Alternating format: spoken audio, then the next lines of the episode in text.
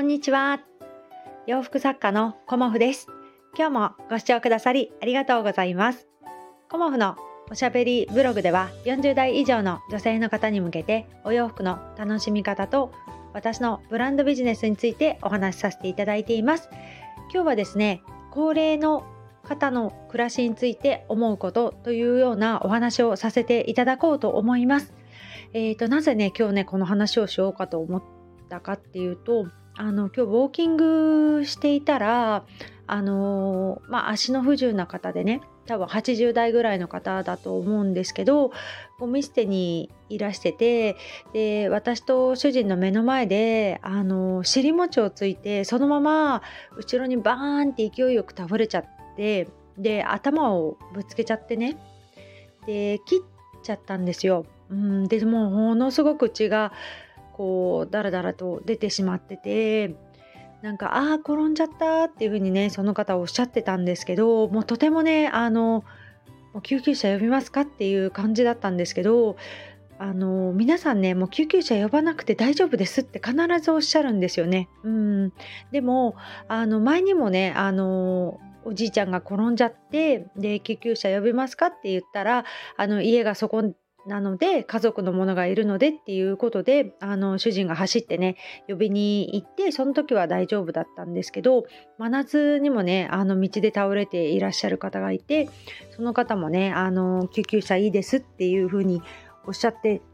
たりしたんですよね。でも結局はあのもう起き上がれないっていう感じであの救急車をね呼んだりとかっていうことでウォーキングしてるとまあたまにですけどそういう方に出くわしたりして今日もねあのその女性の方がねあの最初はいいですなんておっしゃってたんですけどもうね血が止まらないっていうのがなんかあれと私も思ったんですよね。そしたらあのやっぱり脳梗塞をされているっていうことでお薬飲まれてるっていうことだったので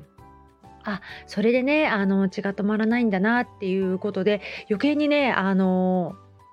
こう救急車呼ばないといけないねっていうことであのすぐにねあの来てもらって、まあ、病院にねあの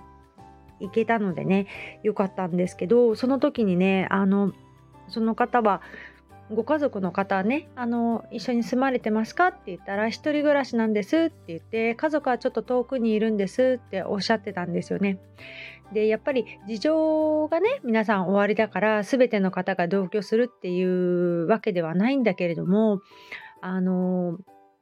こうやっぱりゴミ捨てとかあの何かこう家事を解除してくれるようなあのサービスを受けるっていうこともねあのこれからは必要になってくるんだろうなっていうことをあの自分の母に置き換えて私は思いました。はいで母にねあの、まあちょっと自分が気づいた時にすぐ私は電話をするんだけれどもお母さんねこんなことあってねっていう話を今の話をしてねああっていう感じで母もねあのすごい心配してでまあ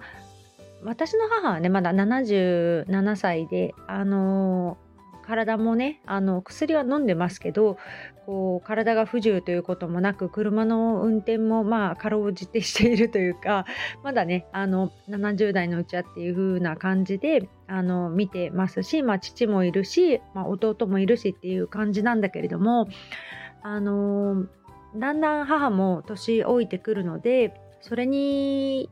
ね、あの伴って私はあのすぐにこう母のところに行ってあげれないんですよね近くに住んでないから。うん。だけど私がこの頃よく考えるのは母がここもこの先ねあの不自由なく暮らせるには私は何をサポートしてあげたらいいかなっていうことを常々実は考えていてでまず一番最初は車を多分乗れなくなった時にこう買い物に連れていく人がいなくなりますよね。まあ歩いて行ったらいいんだけれどもちょっと遠いんですよね。やっぱり20分片道20分はかかっちゃうのであの重い荷物を持ってねまあ運動がてら行くのもいいんだけど 重い荷物とかがあった時に20分それで往復するとかね雨の日だったりとかねいろいろ考えた時にあのネットショップがその浜松私浜松なんですけど浜松の方でねあの私が遠隔でこう頼めてそのお母さんにねあの届けられる仕組みあるかなっていうのもこの間調べてみたりだとかそのネットショップをいきなりお母さんネットで頼もうよっていうのは多分その高齢になった時に理解ができないなっていうか受け入れられないなっていうふうに思ったので今はあのまず練習としてね家電とかあのまあ、靴下とか母が買ってほしいというものを私が代わりにネットで注文して、えっ、ー、と、アマゾンなり楽天なりそういうとこで注文したものが家に届くよっていうことをあの感覚的にあの分かるようにというかね、まあ、分かるんですけどあの置き配一つとってもなんでね、あの黙って置いてっちゃうの？みたいな、ピンポンをしてくれたらいいのにっていう風な感覚なんですよ。うん、だから、それはね、あの置き配っていうシステムを使ってあえてねあのこう配達時間をなるべく手間がかからないようにしてるんだよっていうこともあのこの間伝えたりもしたんですけどいろんなことをあの一つ一つこう段階を追って伝えていくっていうのを私自身も今母としてます。はい、でスマートフォンもあのすごく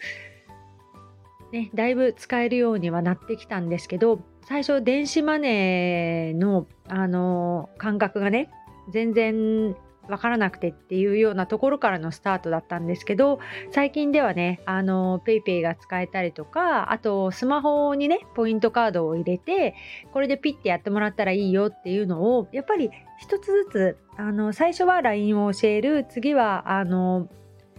例えばスマホのあの決済を教える。で次はポイントカードをスマホに入れましょうねっていうような感じであと Google レンズを教えてみたりだとか、まあ、いろんなことをあの順序を立てて1個できたら1個ねっていうふうにずっとここのところやってきたんだけれども、まあ、それはそれでねあの生活に対してはじゃあ何でも私がやってあげるから不便がなくなる。じゃあそれでいいのかって思った時に母のその生きがいみたいなものを何かあの作ってあげたらいいのかなっていうことも考えるように今はなりました。はい、で遠くに住んでいたとしてもね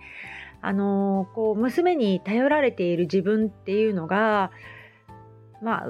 私の母の性格からねいろいろ考えてみたんだけれども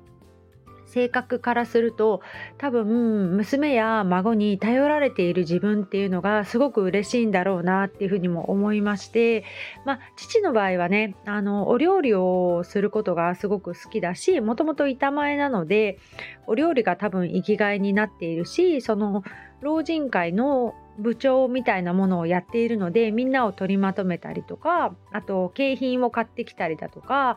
まあその会を企画したりだとかっていうことがまあ父にとってはねあの不安な部分もあるんですけど 父はね。でもそれが父の多分生きがいになっているんだろうなっていうお父さんできんのかねって最初は思ってたんですけどやっぱりそれがあの生きがいになっているなっていうのをすごく感じているので母にとってもすごく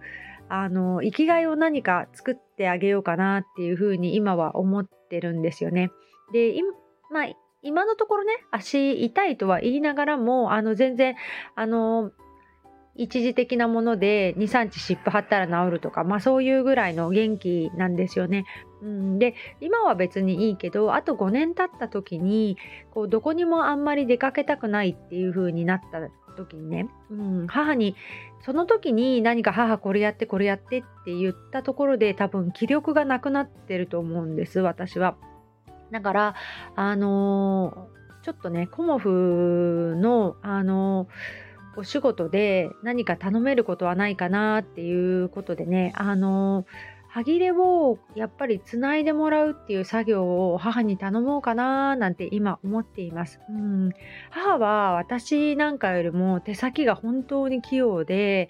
きちっきちっとやる性格なんですよね。でそういう性格の人ってやっぱり縫製とかそのものづくりに向いてたりするんですよね。でまあだんだん集中力もきっとなくなってくるだろうけれども今はまだあのそういうこともじゃあしょうがないな言われたらやってみるかみたいな気持ちがまだ残っているというかあの私のためになるのであればっていうような気持ちが残っていてくれてるのでそういう時にある程度その土台を作っておいてまあその母のやりがいみたいなものをあの母の好きなことではなくその人に頼られるということやりがいをね何かあのこの1年で私はねあの土台を作りたいななんてふと思いました。うん。なんかその趣味を楽しむっていうのももちろん母もあの同様同様な会というかそのコーラスみたいなねお歌の会にも行ったりもしているしあのカーブスももう10年以上通ってるしね、うん。あのまあ、それなりにあの母はあるんだけれどもその自分の趣味っていうのは自分の気力がなくなっちゃったらすぐやめてしまうと思うんですよね。うん、だから誰かに頼られる誰かにこう期待されているというかね、うん、あのそういう感覚っていうのもなんか必要なんじゃないかなっていうふうに思いました。うん、まあまあ母だけじゃなくね私自身もあのコモフのお洋服が着たい、うん、コモフだからっていうあのお客様にね支えてもらっているなっていうのも感じているしあのこれからねまあ一人暮らしになるかどうかはわからないけれどもあのお家でねただテレビを見ることが母はすごい大好きなんだけれどもただテレビをボケーと見てるだけじゃダメなんじゃないっていうことを今日も母とあの話してね、うん、で私のあの何か力になってくれないかっていうことをあえてあの母に頼むことをしようかなと思った朝でした。うんやっぱりあの町内会であの月1コモフ展もすることにもなっていろんなあのシニアな方っていうかね、うん、がいらっしゃってくださるんですよね。でその中でもあのまあ、私結構ね 意外とあのどんな世代の方でも仲良く実は友達になっちゃって最近ではねあ、なんとかさんこんにちはとか言って、あの道でこう、最近では立ち話するような感じで、また知り合いが増えちゃったんだけど、